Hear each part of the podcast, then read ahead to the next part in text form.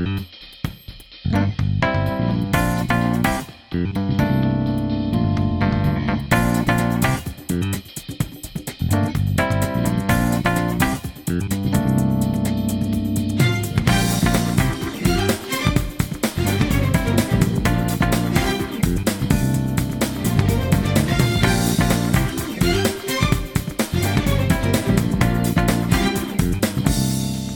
Welcome, everyone, to episode 87 of Some Like It Scott, part of the Media Plug Podcast Network. I'm your host, Scott Shelton, and on this week's episode of the podcast, you might have thought we'd be out of new content to review by now, but we're dialing things back to early March one more time to review the Ben Affleck starring, Gavin O'Connor directed basketball drama, The Way Back.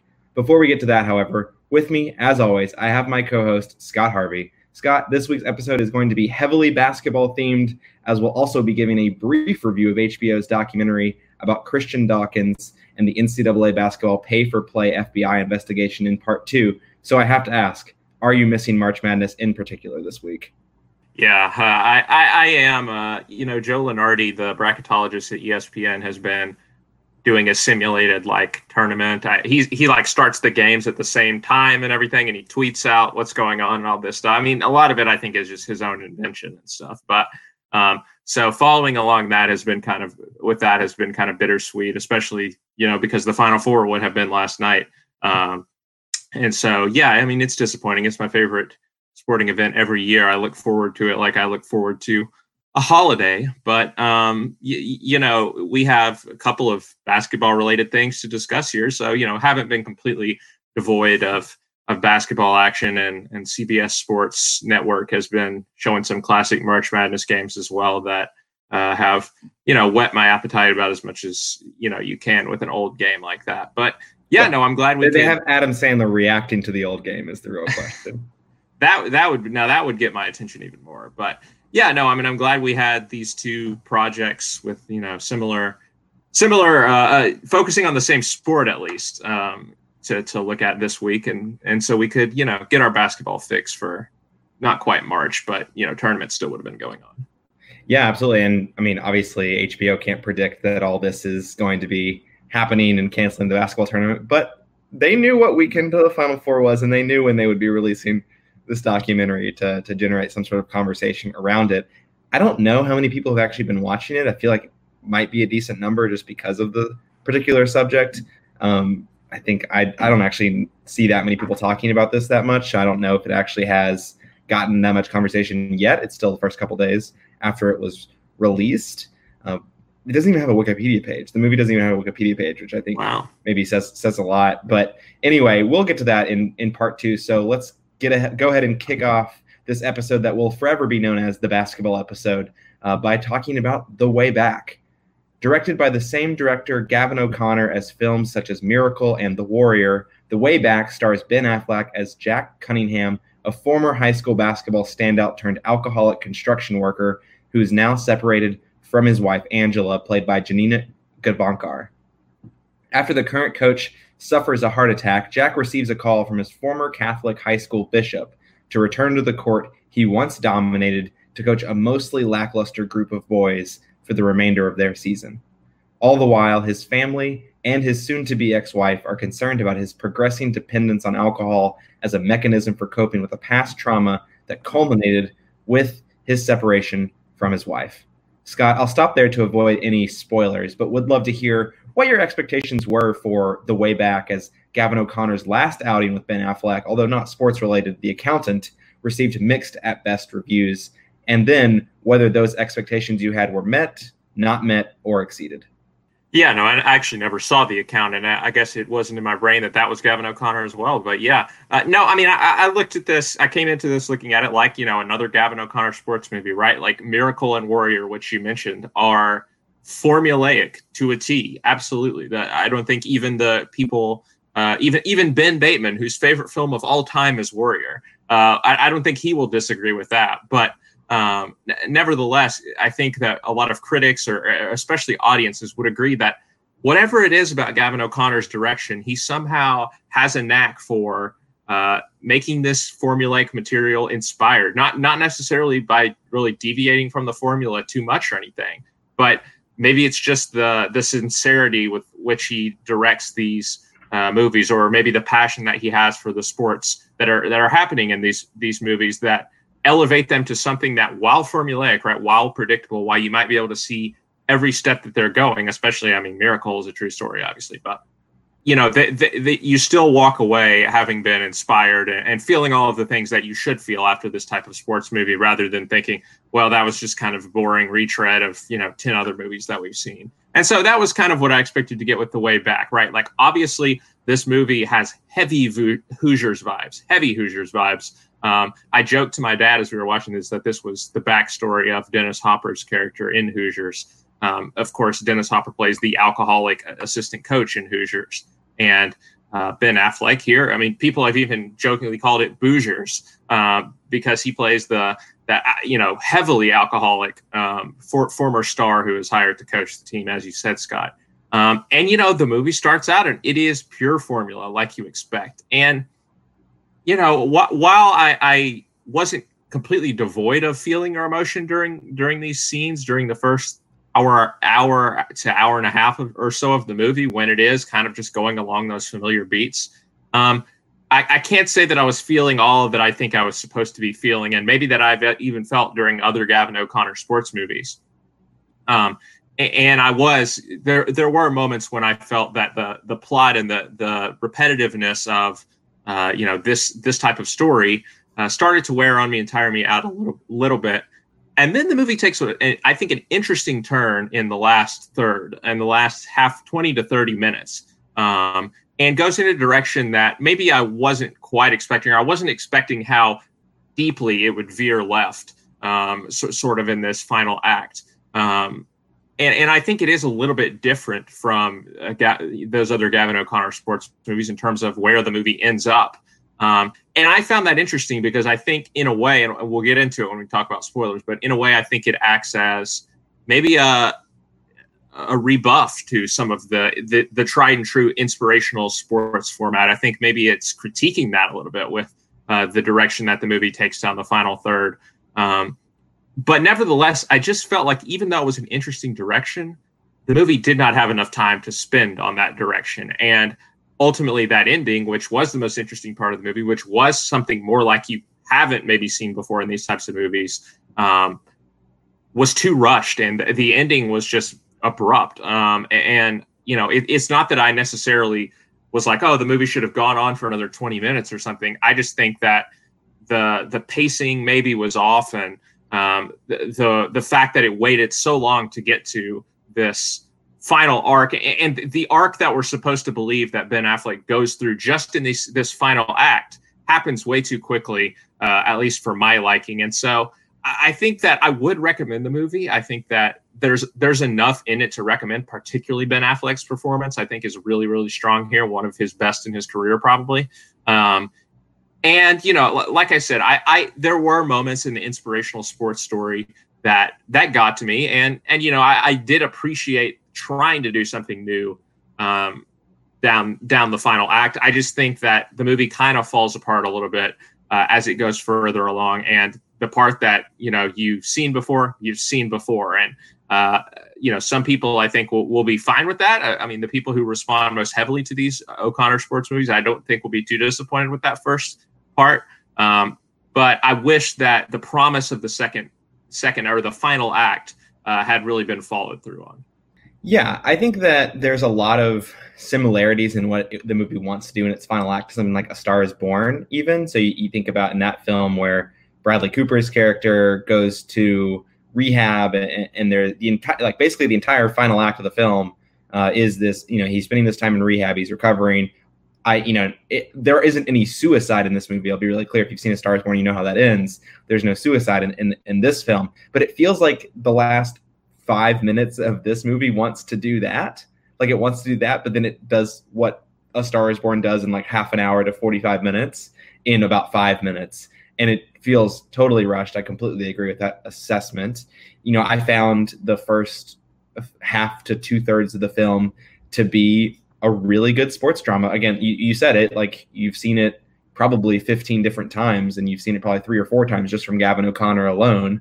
but it still works. Like I think that it works because there are some really interesting characters. I think some of the the high school students, although again, like many parts of the film, a little bit formulaic, I think there are still some interesting characters and some interesting stories that could have been told with those people. There's some pretty funny recurring jokes with some of them as, as well. And and then Ben Affleck is absolutely on fire in this film. I think he really has probably exercised his demons that might have been following him, like quite literally, since he also went to rehab and struggled with alcoholism, uh, exercised his demons with this film since everything to do with, you know, the DCEU and everything that came with the weight of having to play a character like Batman. And it really feels like this movie, you know, puts a stake in the ground and says, hey, you know what, I'm putting that behind me and, and I'm moving forward. For better or for worse, I'm moving forward past that phase in my career. And and if this is the indication that he's going to give uh, the kind of performances he's going to be giving for the rest of his career, I mean, it's a pretty good thing because I think that this is one of his best performances. I thought he was pretty great in Argo, and this is easily his greatest uh, performance for me since Argo. Um, maybe even before that, if I sat and thought about it a little bit more, because he plays a tortured soul in this film, and and maybe in many ways that's where he felt like he feels like he's been in his life for the last few years. But either way, he's able to channel that really well on screen and create what was a really believable character that just disappointingly and maybe, maybe even more that maybe even infuriatingly isn't given its due to actually close out the arc in a satisfying way like you described in my Letterboxd review i talked about you know giving this film an extra half star because ben affleck is absolutely incredible but then wanting to, to then take that half star away because it's just so infuriatingly formulaic and it's like gavin o'connor is afraid to do something different with the movie, even though he like he really wants to, like he really wants to do something more, but doesn't uh, either doesn't believe in himself or Warner Brothers doesn't believe in him to actually add something more to it. Uh, whether it's because the movie was going to be too long or it was just not going to hit the right audience or really feel like it's going to appeal to the right audience, I don't know. Uh, that's a maybe a, a question that will never be answered, but it, it really felt like it missed a beat after being perfectly on pace for the first two thirds of the film for me, and that was really disappointing. Uh, that was really a, a, really disappointing piece of it. I think that if I had to group movies into different columns, I think that this would be the top of movies that I found extremely disappointing, even though they were still, I'd say, good movies, good not great movies. Um, and, and that's kind of where I sit on the on the whole thing. I don't know if you want to add anything else before we talk about Ben Affleck more specifically. Let's just get into it. Yeah, I think I think I've aired all of my general impressions for now. Most of my other thoughts will probably involve spoilers. So yeah, dig into Ben Affleck. Then I know I, I shared a little bit more about my thoughts on him. What do you think? Yeah, no, I, I think you're absolutely right. I think with the strength of the performance comes from how raw it is, and and the the fact that you could sense he is drawing on his own personal experiences. Um, you know, as having having gone to rehab. I mean, the scenes where he's just like uh, pounding beer after beer in his apartment and like re- rehearsing the speech that he is going to give to the uh, the bishop when he when he uh, or the priest when he declines his offer. And then of course he doesn't decline his offer to be the basketball coach. But those scenes i felt like were really effective. And and then the you know the in-game scenes i think he's really good in those too you, you could sense him drawing on his experience as a boston sports fan right when he's storming down the line and swearing at the the yeah. refs like profusely um, he's, he's really channeling that drunk performance he gave on is it was it a is it with Bill, with Bill Simmons on his. Oh, yeah, yeah, I, Have you ever seen that video where he's I talking have, about yeah. free Brady? Uh huh. Yeah. No. No. No. It's exactly like that. I mean, I, you, you could just see him in a bar somewhere in Boston, like watching a Pats game, and like having these same sort of reactions. So uh, I, think that that's you know I I think the performances are always more. Uh, effective when they feel so authentic, right? Like that's why somebody I think like Daniel Day Lewis or someone goes so far to get like to be method with every single performance and to try and literally put themselves in the shoes of the character that they are playing um, because you can sense as a viewer even as a casual viewer you can sense that that authenticity that honesty to the performance when you feel like hey this person has been through some stuff like what the character is going through here um, and, and, it's just kind of that intangible thing that i think that um, that ben affleck captures really well here, and I, I, think it is definitely the highlight of the movie. Some people, I, I saw some people comparing it to th- saying that this is uh, th- this is Ben's Manchester by the Sea. Like his brother had Manchester by the Sea, and Ben has this movie in terms of uh, the, maybe what the character goes through. And I think that yes, I agree. I think the performances by Ben in this movie and Casey Affleck on in that movie are are absolutely on the same level. Manchester by the Sea, far superior film. But um, I, I, think that if you if you have a comparison point, if you want to have a comparison point to the performance, I think that his brother's performance in Manchester by the Sea is is a good comparison point, just because the depths of the grief that they have to experience in this movie, not just right, not just uh, his grief in terms of like his alcohol abuse and all of that, but what we learn about his family life and his past with Janina Gavankar's character, um, and and eventually how that affects him when something else happens down the, the third act, I think I believed every every action really that um, that Ben Affleck's character took. Uh, you know, until maybe that final act where it's not really his fault. I think he's just not given the space. To, it's like there's 15 to, minutes of scenes that were just completely removed from this film.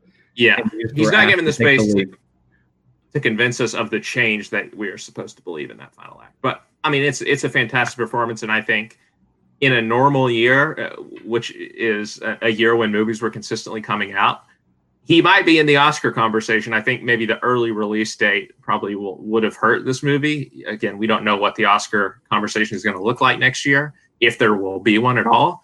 But um, it's one of the standout performances from the few movies that we've seen this year. Yeah, I agree. I, I, think that this this has to be if you if you pause the year right now, which you know if you take a look at the release schedule, uh, the world is pausing in, in, terms of film is going to be pausing for a few months, kind of really starting after next week, unless something dramatically changes with Trolls World Tour being the last new movie that's going to be coming out for a while, uh, at, at least in terms of what would be typical theatrical releases. And I think Ben Affleck is at the top of the list for me in terms of you know lead lead acting lead actor performances. I think if you were cutting his Oscar uh, clip for to, to show at the ceremony next year, I think you'd you'd cut the scene where he is you know by himself in his apartment pounding beers and practicing that speech because honestly that was like a super. I mean, for me that that might be my favorite scene in terms of his performance of the film because it's just it's mesmerizing in this really grotesque way to watch you know this guy essentially go through an entire full refrigerator of beer um, and then you know cutting through all these different attempts to practice him saying no about this offer to coach the basketball team and then of course waking up the next day and realizing it just cuts to him at basketball practice that he's taken the he's taken the job. And i think that that was some really great uh, directing and really great acting right there. I think that's probably the best uh, scene of the film uh, because again to your point him not really him being Ben Affleck not getting the chance to really bring this character all the way home in in the final few bits of the movie. I, I don't really know if I have much more to add, just because I think Affleck's performance is is so strong, and I, I, don't even think I have any any complaints really. I think that he plays everything really well, and he's able to channel some some real you know some if not many real life experiences that he's had between the alcoholism, but also his sports fandom and and reacting like you were saying to these calls that he disagrees with, to say the least, uh, yeah. when they when they happen on the court. So might as well switch gears here and talk about some of the supporting cast. I think a lot of this film does rely on Ben Affleck at the central performance, but there is also Janina Gavankar, like we've been talking about, who plays his ex-wife Angela. There's Al Madrigal, who plays Dan, who's the assistant coach. Probably the only other significant supporting role. There's obviously all the members of the basketball team whose names I'm I'm not super familiar with, slash may not even have been in movies before, and then really the last one I think is his sister Beth, who's Michaela Watkins, and and that's really it for the supporting cast. Scott, anyone in particular who stands out for you? I mean, the only person that I was going to mention, I think, was Al Madrigal, who plays the assistant coach. I think he strikes a good balance uh, of this kind of conflicted character who sees the impact that that Jack, that Ben Affleck's character, is having on these students, and not just their play on the court, but in their lives as well um, and you know wants that to continue, but also understands the certain aspects of of Jack's character that are a detriment to um, to to the development of of the boys as as young men and as players. Um, and I, I, thought he struck that. Like I said, I think he struck that balance well, and I think he definitely portrays the the inner turmoil that he has uh, when ultimately he does have to make a choice um, towards the end of the movie about you know what what is Jack's future with this team? What does what does his future need to be? Um, and again, I found the choice that he made believable based on the character that we understood, um, you know, throughout the movie. Yeah, I, I agree. I like this character a lot. I like this performance.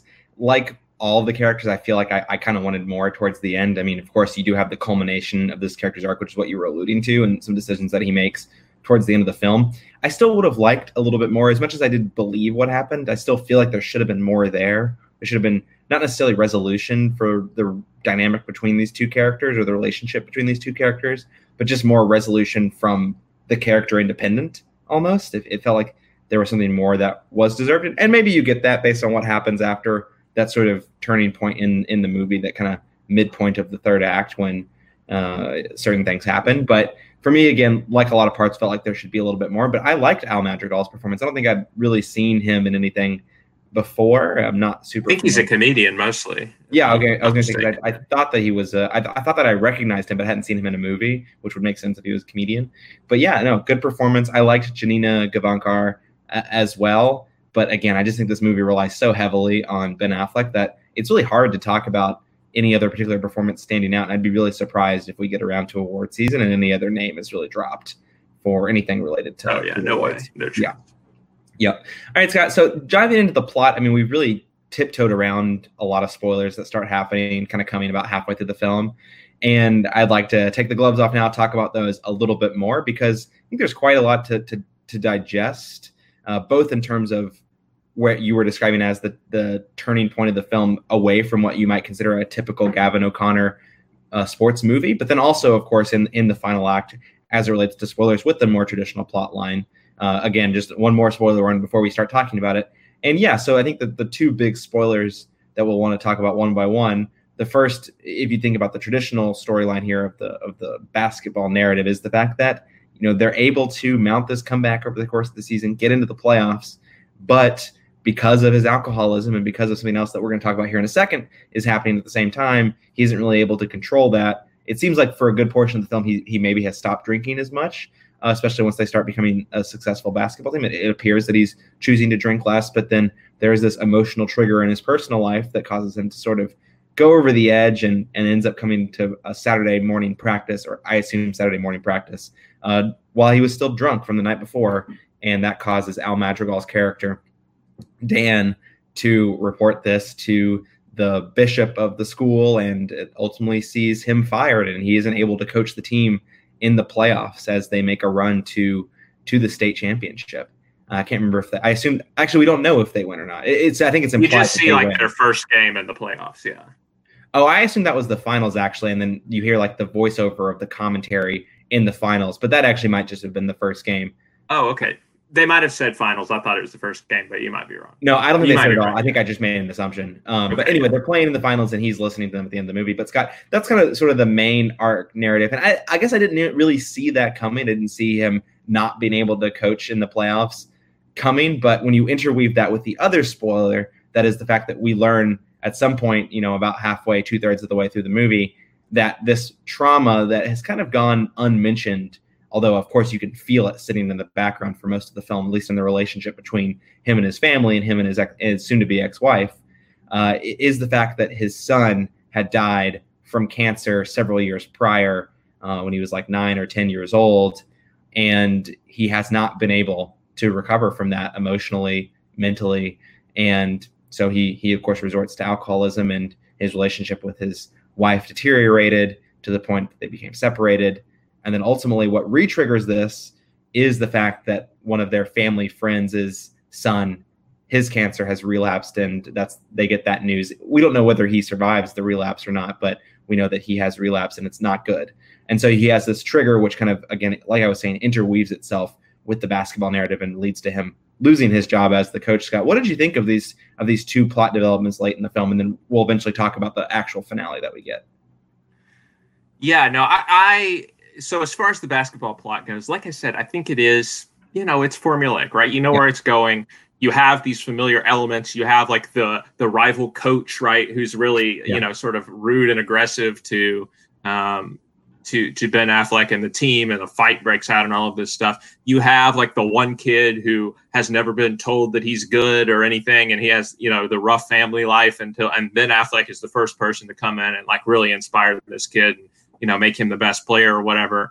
Um, and you know just some other familiar beats, right? That you you've seen in these types of sports movies before. but you know, like like I said, I think they still work to an extent. Like I mean, anyone who's a sports fan like me, you're going to get caught up in some of these moments. You're going to get caught up in that you know final game when they play the rival team again to make it into the playoffs. The the last shot, even though you know exactly what's going to happen.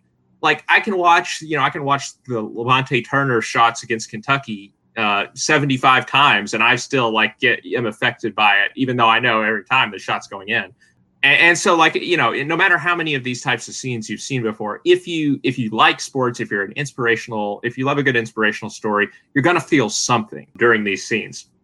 I just think that um, as a, you know, as a quote unquote film critic, um, I wanted more. I wanted something new from those scenes, I guess, for me to really be like, yeah, this movie's amazing. I, I absolutely want to recommend this, you know, classic sports movie. I think, I mean, I've always said this, but the the the movies, the sports movies that resonate with me the most, even the really good inspirational sports story, are are not those inspirational sports stories. It's the, you know, movies that kind of get get behind what it means to be an athlete or what it means to to participate in sports movies like hoop dreams and moneyball and stuff like that that are or outside the box are the ones that resonate with me but I think the sports stuff more or less works just because Gavin O'Connor knows what he's doing here. And I like the moment where the the the basketball story kind of ends, right? It, it ends after this game. It it almost like it's almost a, like a satire of like the end of these sports movies you have like the inspirational music. You have Ben Affleck like look off into the distance, you know, with like a smile on his face, like, oh, I'm triumphant, I've done it almost like this is where the movie would end if it was going to be a normal inspirational sports movie. But they fade to black and then they come back and there's, you know, the the other 30 minutes that we've been talking about here. Um, and so that's what when I say that the movie is kind of a rejoinder to um, inspir- to the to the inspirational sports formula. That's kind of what I mean, right? It gets to this point where you would expect the story to end, the inspirational sports story to end, and then it goes off in a different direction where Ben Affleck's problems resurface, right? And it, it becomes clear he's not going to just be able to easily overcome the the problems that he has, the trauma of losing a child, the alcohol abuse that um, he he uh, he has. Like this is not some movie where he coaches the basketball team, the kids inspire him, sports cures all, or whatever, and and that's it. You know, it, we're all happy go lucky. That's not really how real life works in a lot of cases, and I think that's what the movie is getting at here by you know, seeing that that Ben Affleck, all of his problems resurface, where all it takes is this one moment where he sees his friend's child going through the same thing that that his child went through, um, and that just flips the switch right back in his head. And it, it, you know, it's not something that um, he, you know, that he can overcome easily. And, and you know, you do get that scene in the office where they they fire him, and you know, as much as you are rooting for for Ben Affleck to overcome his problems, like when he's there begging to keep his job, it's like, yeah, you know, I wish he would could keep his job, but like, I understand why he's not right. Like, he's not the type of person who should be around these kids. Like, it's forecasted well throughout the movie. I think like the the the swearing uh, subplot. I actually think. I mean, I say subplot, but it's like a theme through the movie that I actually think worked. Um, where you know he's he's continuously told by the priest and uh, the bishop, you got to stop swearing, right? Like we're a Catholic yeah. school yeah, um, that's the priest. The bishop is the headmaster of the school. Yeah, one of yeah. them. Yeah, sorry. Yeah. Um, the priest, right? Yeah. You got to stop swearing. You know, we're a Catholic school. This is not the type of thing we want going on in front of our fans or our boys. And Ben Affleck just doesn't do it, right? Like he just keeps, uh, you know, on with the same behavior. And I think that's almost forecasting what we see with his, um, or, or you know, ultimately when when the story comes to a head, right? Like with the alcohol abuse, he's been told so many times, like the Al Madrigal finds the beer can in the office and says, "Look, you got to stop this." He doesn't stop, right? He he gets, you know, he falls back off the wagon, and it's kind of that look. You know, we want you to to keep coaching the team, but at the same time, like you've had your chance to make things right, and you haven't done it, which is how things go in real life, right? When you're when you're an addict, when you've gone through this deep trauma, you can't just kick it like that. And so that is what I think the movie. I, I think that those ideas are are good for this type of movie. I like that that was the direction that the movie went in. Again, it didn't fully flesh them out, unfortunately, but it gets some points for trying. Yeah, I think that's fair. Saying it gets points for trying, I I agree because for all intents and purposes, they could have ended this like this movie could have been an hour and a half, it would have been a formulaic sports film and and we go on with our lives. We have good things to say about Ben Affleck's performance, etc. Uh, but it, it, does try to do something different. So you don't want to completely knock it for not following through 100% on trying that different thing.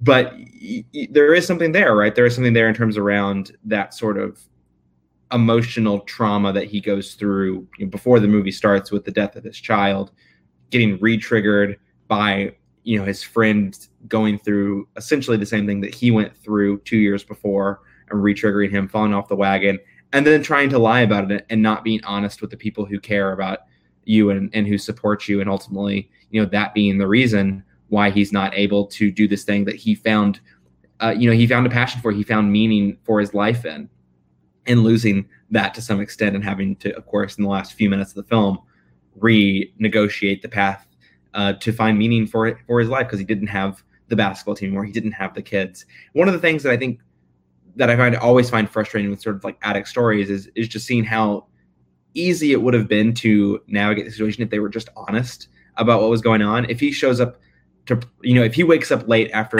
you know, the, the day after he gets super drunk because he's re-traumatized by his friend going through the same thing. If he just calls in, you know, if he just skips practice altogether, calls later and says, "Hey, you know, I had this really traumatic thing happen in my life yesterday, and I just couldn't do it this morning. I'm sorry, I, I missed practice." He's not going to get fired for that. Like he's not going to get fired for that. You're you're being honest about something that happened, and and you're being you know vulnerable to the people around you who care about you. Because as as difficult as it is to watch Dan talk, uh, you know, talk to the bishop and ultimately have to see you know Ben Affleck's character J- Jack get you know fired from the job, uh, th- that's a different story if he's just you know if he's just candid with him about it. And I feel I found that element of it pretty moving, and, and it was really just the things just to shift now towards the, again the final five to ten minutes of the movie is really what comes after that happens that I found the most frustrating part of the film, and that you you get this incredibly rushed and sped conclusion to the film where he essentially goes to rehab. Um, honestly, it's kind of it's kind of blurry to me just because of how fast everything happened. Like he goes to rehab,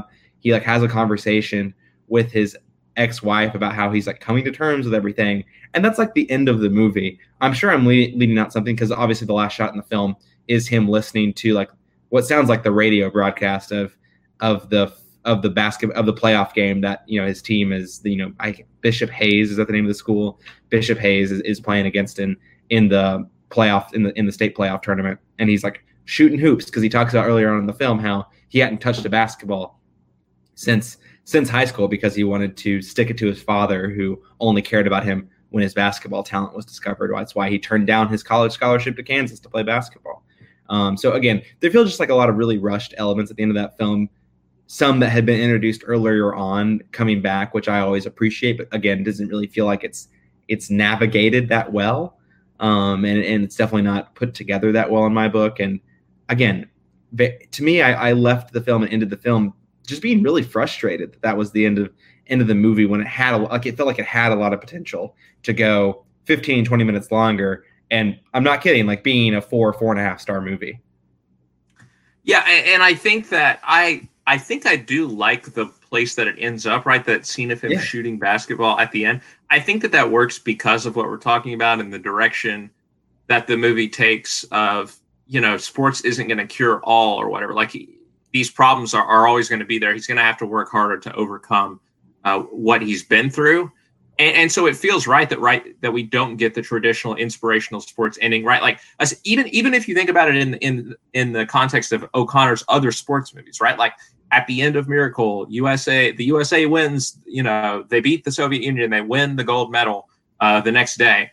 At the end of Warrior, the brothers they reconcile. They say, "Oh, I, I, you know, I love you," or whatever. Even after all they've been through, or whatever. This isn't that sort of big, like cathartic moment at the end of this movie to see him shooting basketball. It's a little small victory, right? Like it's it's a little small victory that he has been able to shoot basketball again, and that maybe this is you know a, a sign of something more optimistic to come but you know you're going to have to get a lot more of these little moments these little victories for him to overcome this big problem and so that image i think works as an ending it's just how we get there that doesn't work with just these like kind of disjointed scenes you know him with his family him with his wife really just sort of short protracted, you know, scenes where, where they they have conversation, right? They have some meaningful conversations, but I don't I don't understand necessarily how he gets from point A where he's being arrested and you know having fallen back off the wagon to point B where he's shooting basketball at the end of the movie in 20 minutes or so. I just think that that change happens way too quickly. Yeah, because literally right until just now when you mentioned him getting arrested, which does he even get arrested? I don't even know. I think he does, but they just drop all the. They just choose not to press charges against. Right, because this culminates after him getting fired, where he has this like drunken night at the bar where he like is attempting to go back to this woman that he's with's house, and he walks into the wrong house, has this altercation with this guy who's calling the police, and ends up in the hospital because he like falls off a I guess a set of stairs or a deck or whatever and rolls down this hill and bangs his head open. It, it's just I completely had forgotten about that scene until just now, which tells you again like how blurred and rushed the last 15 20 minutes of the movie are. Because to think about that happens and all these like seemingly like come to jesus moments happen with his family and his wife uh, everything. It's just, it's just so rushed. But you're right. I like the yeah. like the last image is really nice though. I just wish that i'd understood how we got there a little bit more yeah no i agree yeah well, Scott, I don't know if there's really too much else to talk about with this one. So if you're ready, let's go ahead and say what's your favorite scene from The Way Back? Yeah, so I'll, I'll have like a little recurring like joke that I like in the movie, which involves the uh, Kenny on the team. I think is uh, one of the few moments of humor in the movie. He's this like sort of like hot shot kid, or he thinks he's a hot shot. Yeah. Um, he's he's, he's the shooter on the team. Yeah. yeah. he's the shooter on the team, right? Like, um, and so there's this recurring gag about how he's with a different girl before every game, you know, telling her what she wants to hear, all this stuff. Um, and eventually it, it, comes around to bite him, right? And and the uh, the girls get revenge on him in this in this really kind of humorous scene. So um, I I thought that that was you know a nice moment of levity and what can be a really downer of a movie a lot of times. Yeah, no, it definitely can be a bit of a downer sometimes as well. I think for me, it, it's going to be kind of one of the one of the shots towards the end of the film. Actually, uh, a little bit of a payoff from a relatively minor character story arc, but you know, right when the team is about to go out for their for their playoff game, actually in the state championships, you have Brandon, who is the point guard of the team, who is this really talented person who is very introverted at the start of the movie. Uh, you learn a little bit about, or actually quite a bit about his backstory and his family life. How his mother either died or left them. I can't remember. Uh, I think died. Um, and her, you know he has two little brothers, and and his dad is not super supportive of his basketball career because his dad tried to pursue a career in basketball to you know go to college, et cetera, and it didn't pay off for him very much. And he's just very disillusioned of the notion that uh, using basketball as your ticket out of a tough life is is not the right way to go. And at the end of the movie, right before they run out onto the court, he looks up into the stands and sees his bas- his dad walking down the stairs with his two brothers into the seat to watch them play. And yeah, something about that just really got me. Uh, not that it wasn't ultimately predictable if you think about the storyline, but something about it still emotionally worked for me with the journey that you see Brandon go on uh, over the course of the, probably the most significant story arc that you see on the team, even more so than Marcus or or any of the other players. Yeah, it's a nice moment. I just like again, I don't know that I believed the dad's arc to get him to the game. Like the the one scene where he really that he has with Ben Affleck, where Ben Affleck comes to the where yeah. he works and stuff. He's pretty kind of just standoffish and like, look, I don't have anything to say to you. Basketball is not the career that my son, um, you know, needs to be pursuing. Whatever. I, I just didn't see that Ben Affleck. I didn't see what Ben Affleck did in that scene that really like convinced him so much that he would be willing to come to the playoff game. But it is a nice moment. You're right. Yeah, I think for me it was more around the fact like because that happened I think right before the final game against Memorial. So during yeah. the regular season, and, I guess I just kind of assumed I kind of worked assumed that the fact that his son made the game-winning shot, you know, I guess kind of yeah, man. My, that's an assumption again. Like the the movie doesn't show you that change and mm-hmm. any sort of scene in, in that household that that shows you that his father's now proud of him or something like that. You don't you don't get any of that, but that that was kind of the logic that I was using but yeah, it, it's a nice moment, regardless yeah, of whether you, it makes sense how it, how it got there. Yeah. Cool. All right, let's put a score on it, Scott. What are you going to give the way back? again, it, it's a solid film. It, it, has a lot of the elements which you will expect uh, from this type of movie, and I don't mean that necessarily in a bad way. I think Gavin O'Connor does know how to direct this stuff and give it some oomph, but it had the potential to be more, and it just doesn't follow through on that potential. So six point seven. Yeah, I'm coming out roughly the same as you, just a slightly couple couple point uh, decimal points lower to six point five. It's a it's a good, not great film. Uh, I think there's a lot to like about it if you like these kind of sports movies. But for me, there's also a lot to be frustrated about at the end of the film. Um, and also, I'm not sure. I'm glad that they pursued this different direction with the film, but I'm I wonder if I would have been more positive on it if if they hadn't and and kind of kind of missed missed a beat with the with the end. It'd probably be roughly the same. But I'm I'm glad at least qualitatively I'm glad that they tried something. Yeah. Different. All right, Scott, that should do it for our discussion of the way back. Let's take a short break. And when we return, we'll be sticking with the basketball theme to discuss HBO's recently released documentary, The Scheme. We'll be right back.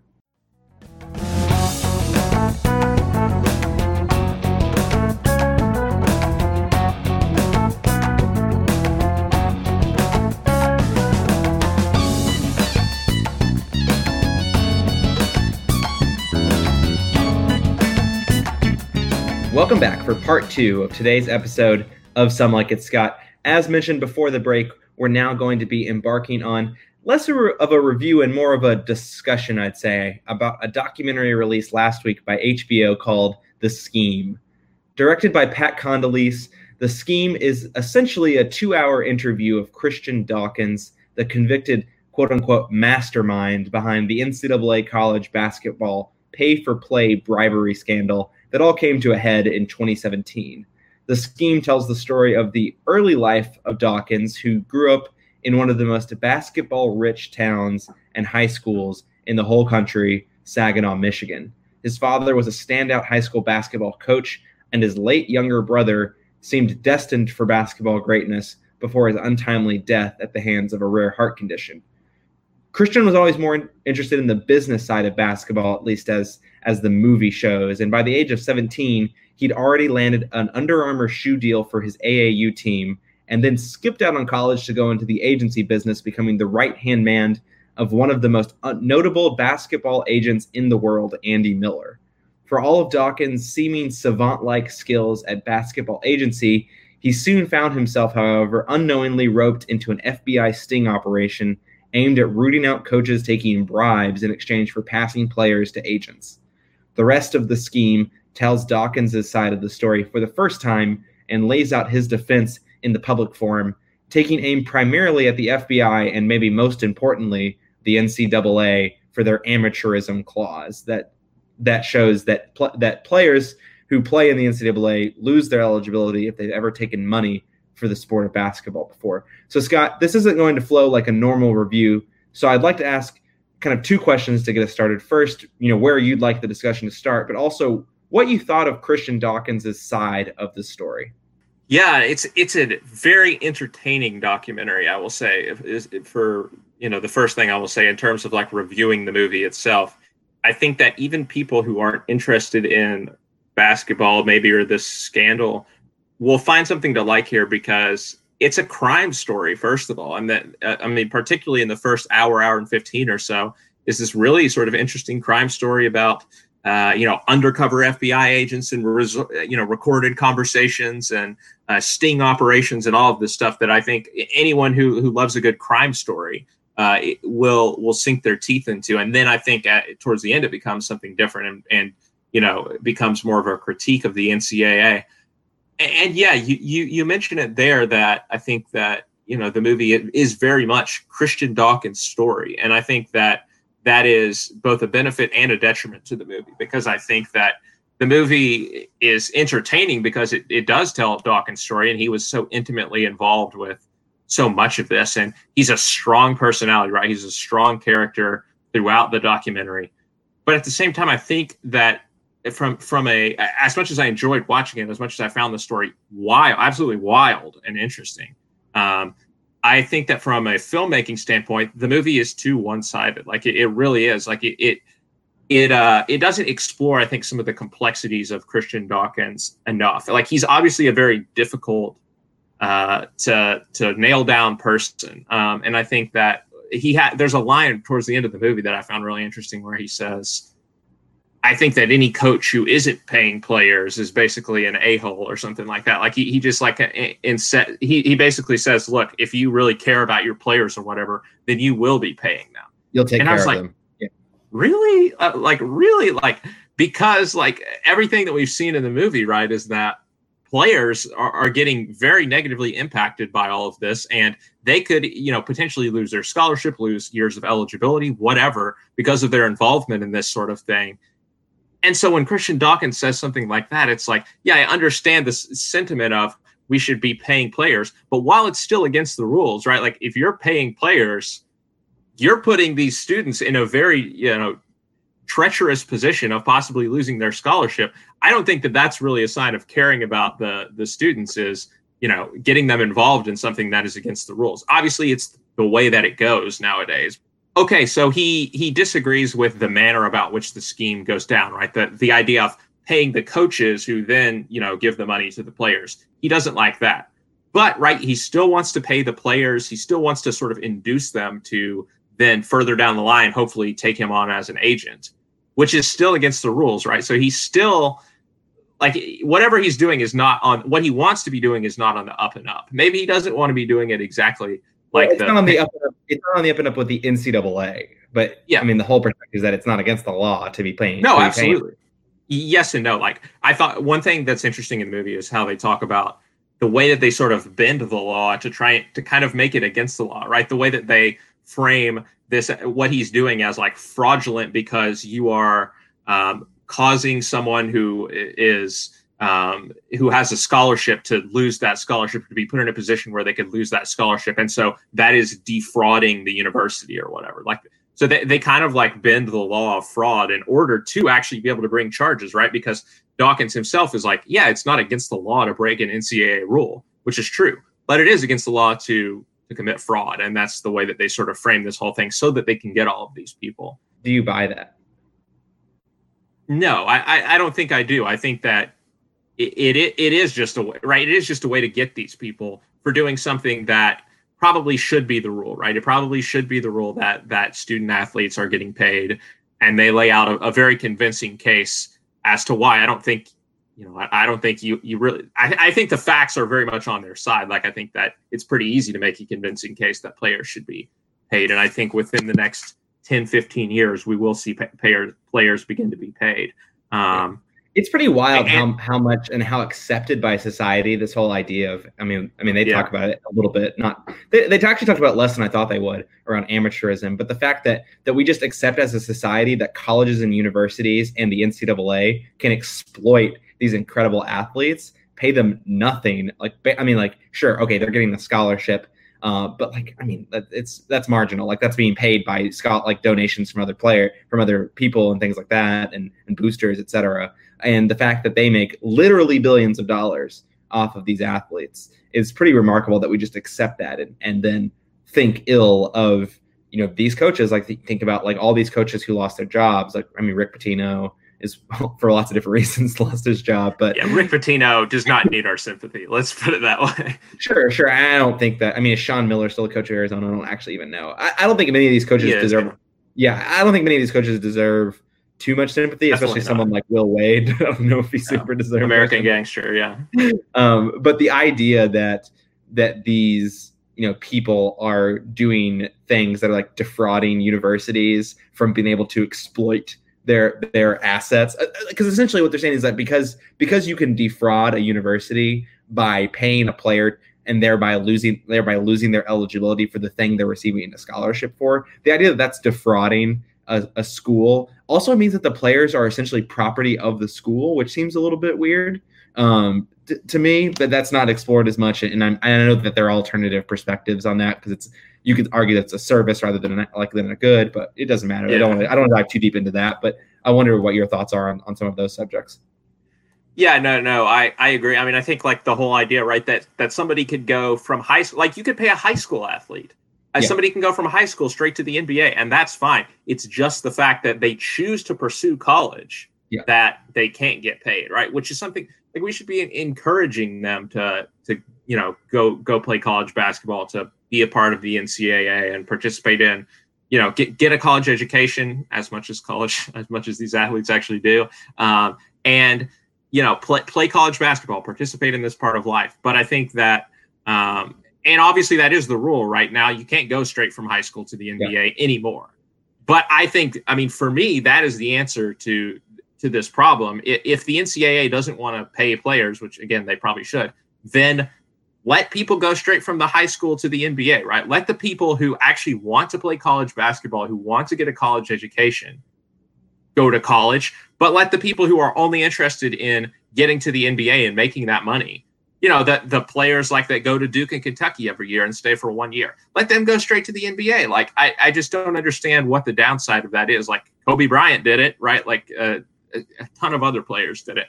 Uh, and, well, and yeah, so I, to actually respond to that, I think the downside of that would be that they are underdeveloped. Like there are exceptions, of course, like LeBron and Kobe are exceptions to that. Those are two players uh, in, a, in a wide swath. Like th- these, I think it's going to be incentivizing pretty strongly people to go, you know, to go pro for the money because a lot of these people come from family situations where they are in desperate need of that money to support their family to be able to provide for their siblings, to be able to provide for their parents who, you know, provided them these opportunities to play basketball and stuff. And so I just think that it's not, you're not necessarily asking people to choose between college basketball and money. You're asking people to choose between, you know, college basketball and being able to provide for their families. And that, and that's right. like, that feels wrong to me. That's like, that's not the decision you want them to be making because you want them to be making, do you want to play college basketball or do you want to just go pro? But that's not really the decision that a lot of these these people would end up really end up really be making. Yeah, no, I mean, I I, I think that's a good point. I I just think that you know only the really good players are probably going to be the ones who who decide to go pro. I think everyone else is is probably going to you know because because only a few only a select few players actually like get good NBA contracts will be you know consistent NBA players from from the very beginning. I mean, you see all these people declaring for the draft. Like everybody who's anybody will declare for the draft, but that's just keeping their options open, right? Like most of them will ultimately come back and yeah. and play another year in college. Yeah, they get to do that once, right? That's, that's because the they're just testing the water, right? Yeah, yeah. yeah. Um, so, so yeah, there, there's a lot of there's a lot of issues involved there, but yeah, I think like the movies again the movie's case against the ncaa is is convincing and i think they're taking aim at the right people i think the movie is is pretty damning in the way that it looks at the coaches too right regardless of of what uh, Dawkins's comments are about, oh, I think coaches should be paying players or whatever. I think is a bunch of hooey, but but the like I think the movie does go after Rick Pitino and uh, Will Wade and Sean Miller, and, and particularly the fact that they weren't involved in the, the legal proceedings at all, right? They they went after Christian Dawkins. I mean, I think that's the most effective part of the story, right? Is not saying, oh, Christian Dawkins is like a great person and uh, you know he wants the best for these college athletes or whatever. No, that Christian Dawkins is the wrong person to be taking the fall for what he's taking the fall for, right? That that he is he is he's not really the the person who has the most at fault here. Like the FBI basically entrapped him into doing this yeah. to some extent, and and also you have the coaches who are you know the, the ones who are, are very intimately participating in this who are actually you know exchanging the money themselves to the players and there's all these bad recordings of them like there's this smoking gun evidence. Like you could not want any better evidence against Will Wade, and it hasn't been pursued. The NCAA has completely swept it over the under the rug. The schools haven't done anything. Like these people are still coaching college basketball, and I think that is that is a joke. Like that that is the type of thing that, as a college basketball fan, infuriates me. Right because there is no incentive to play by the rules. Then right, if you're not going to punish the people who don't play by the rules. I mean, again, the rules are, are are, what they are. Like they probably shouldn't be the rules, but they are. And if you are aren't going to punish people for not playing by the rules, then no one's going to do it, right? And people who actually are on the up and up, coaches who are on the up and up, like maybe a uh, Roy Williams or or Tom Izzo, somebody who's been doing it for a long time. And maybe has has has been on the up and up for the most part. I mean, they probably haven't. Let's be real. But um, Izzo but, was in a couple you know, of those photographs putting uh, on our rose-colored glasses for yeah. a second. Um, that, like again, there's no incentive to play by the rules, and that that is kind of disappointing. And another thing that, um, in terms of the film, then this is me putting on my law student hat a little bit. I think that the way it portrays the some of the le- things that happened during the legal proceedings are a little is a little irresponsible. Like for example, there's this whole thing about how the FBI agents got got like cited for misconduct because they were gambling with the FBI money in Las Vegas when they went there with Dawkins, and they make a big deal out of the fact that well, this evidence never got to come in in court. That evidence would never come in in court. Like that, that is just completely irrelevant to the question of, you know, is Christian Dawkins involved in defrauding these schools or whatever? Who cares whether the FBI was? I mean, I understand it makes them look bad, right? Like, and, and yes, like the FBI agents should have been cited for misconduct what they did was wrong. These people are, are, probably not good people, but that doesn't have anything to do with whether Christian Dawkins is guilty of fraud or not. And like them trying to, them portraying like that evidence not coming in as like some kind of gross miscarriage of justice did kind of be like, I mean, come on, guys, like you can admit yeah. like the the legal reality here that that something like this is probably going to be a stretch to get in in this trial and so i just felt like they went a little too far in some circumstances to sort of um, make Christian Dawkins look like a good person, which he probably isn't. But what he is, right, is the fall guy for something that you know other people should have gone down for rather than him. I mean, these other what's the what's the uh, guy's name who who informed on him, right? That Marty guy got probation, right, and he he freaking stole money from all these people. Yeah, Marty Mar- Marty Blazer. Yeah, like that. It was absurd, right? That that Dawkins has to go to prison maybe for all of this stuff and Marty Blazer got probation just because he he organized this whole thing. Like he basically set the oh, yeah. FBI up to entrap, all, you know, Christian Dawkins. It's crazy. Like the the story is crazy. Yeah, that's one of the things that I don't know enough about the, the legal side of things as it relates to entrapment. But it really did feel like, at least from my understanding of what entrapment is, that that should qualify for entrapment because there, there. I think does he tell part of it, at least part of it qualifies as entrapment. Yeah. Like the whole bribery element of it feels like that's entrapment because the part of it that it uh, is a really hard time arguing is the fact that he stole money from these people and just pocketed the cash. Um, that that definitely feels like that's a, a, little bit less entrapment and more just like, dude, you probably shouldn't have stolen that money. Um, and, and, FBI they were just idiots. Like honestly, yeah. like that was one of the shocking things is how because because that's the thing, right? About the whole entrapment thing is like Christian Dawkins over and over again uh, you know, is like, I don't want to do this. Like, this isn't the right way to do it. Paying coaches is not the right way to go. Like, uh, you know, says over and over again that he is not going to commit the crime. I mean, the the violation of the rules slash crime that they want him to commit.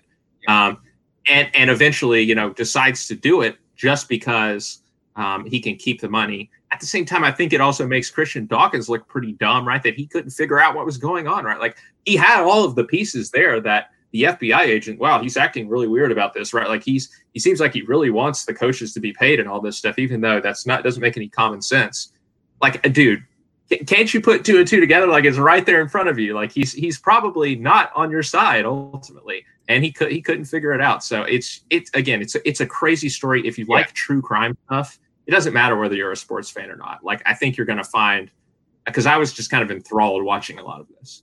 Yeah, I think it's one of those things where he was he's so pa- he's like just so clearly passionate about doing what he what he loves and what he wants to do. Although now he's in like the music business. I don't even know. Like the end of the film was was kind of wild. That was so wild. You know what that reminded me of? That reminded me of the Fyre Fest documentary at the end, yeah. how Billy McFarland like then goes out and does like this other scheme or whatever while he's out on parole or, or on probation or, or whatever it is while he's awaiting his jail time. And yeah. I, that that totally reminded me. I was like, wait a minute, what? Like he's a rapper now? no, not even that. He just he he got his own record label. Yeah. Like after it was just wild. That part is wild and very underexplored at the end of the film. But one of the things that for me I just found so interesting and so frustrating, and probably the thing that sets the doc back the most is just how how unapologetically this film is like a puff piece for Christian Dawkins. Like the yeah, idea exactly. that at the end of the film, like I assume it's Pat Condoleezza's voice that you hear interviewing him. I don't know. Whoever is interviewing him, you hear him say, Oh, like, do you think he did anything wrong? And it, it just like lingers on him for like a solid five to 10 seconds as he thinks about the question. He's like, Yes and no. And I'm just like, no, dude, you stole money from people. Like, yeah. You didn't. You weren't like Marty Blazer, but like you took the you, like you took this person's money, lied to him about what you were doing with it, and pocketed it because you were just so passionate about this thing, and, and you knew that you knew how to do it the right way, and you were still gonna provide something to someone, but ultimately, like you were lying to them and you were taking their money. And like as much as he talks a big game about like look, I believe players should be played and all this for welfare and all the like that's not why he was paying the players. I don't I don't believe that's why he was paying the players ultimately or why he wanted to pay the players. It was so that he could get business, right? Like yeah. that is his in that is his end goal is getting these people to to be his clients at his sports agency. So he's he's just as opportunistic as everyone else. Yeah, I mean to be fair, I think he's opportunistic from that perspective. I do get the sense that he probably cares about the players. Like I think he cares about the players more extent. than a lot of the other agents. Like at least the way Andy Miller was portrayed.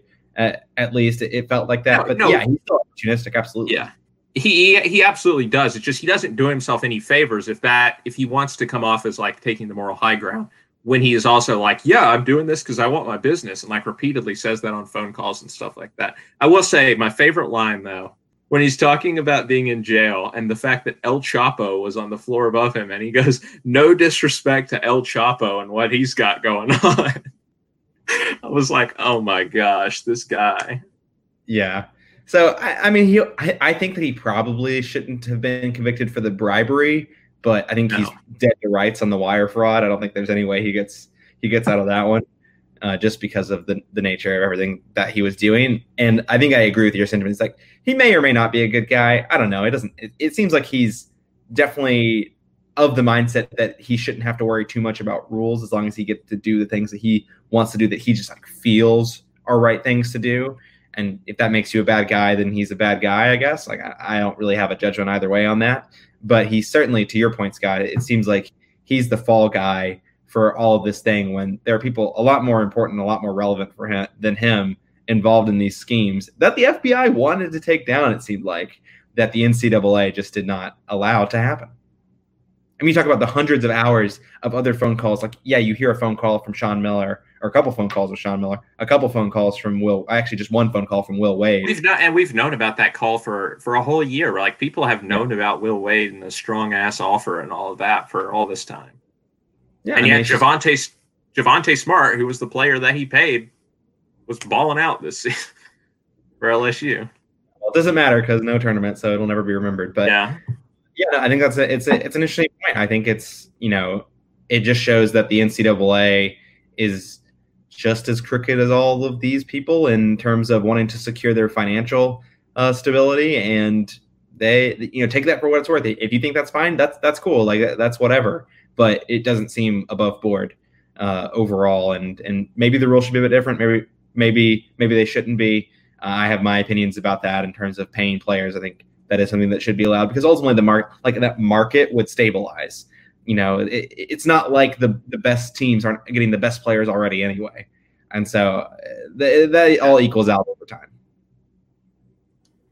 Yeah, I mean, I think college basketball is one of those sports where even if you are getting the best players, it doesn't necessarily translate to immediate success, right? Like we've seen that with with the Kentuckies of the world. Like they ever since they've done the the one and done, they've only won one championship, right? Like it's not always the Dukes, Kentuckies, um, the Kansases that are in the Final Four. It's Gonzagas and Virginias and Michigan States and the the schools where the players will stay for three and four years. Like I think there's enough parity in college basketball to where it's not going to create uh, an unfair product if you do start doing this. Yeah, because I also don't think colleges will be paying millions of dollars. Like they they like the colleges still won't yeah. be paying NBA salaries to no. to players. So they'll, they'll you'll still have relatively the same breakdown. Like you'll have the best college players the people who, who do attend Kentucky, you know, the few who attend Duke, et cetera, that are going to be going after one year just because they're going to be in the lottery uh, of the NBA draft and they're going to be guaranteed multi-million dollar contracts, even if they only play in the D League. Uh, so it, it's I don't know if the the paying the players change the landscape that much, and that's partially because they're already getting paid. So it's like it's not like it's going to change that much. Yeah, I mean it's it's happening. Yeah. All right, Scott. I think that should do it for episode 87 of Some Like It Scott. Do you have any parting thoughts to leave us with today? Um, I don't honestly. I, I right. wish that there was more to talk about, but you know, in this quarantine, it uh, it, the having topics and, and things to converse with my parents about after all this time, it's it's getting thin. Let's just say we're we're getting to the bottom of the list when we've spent so much time together. Okay, how about this? Then we're talking about this more in the podcast next week when we when we do a news section. But what do you think about this this uh, festival from Amazon that they're going to do online?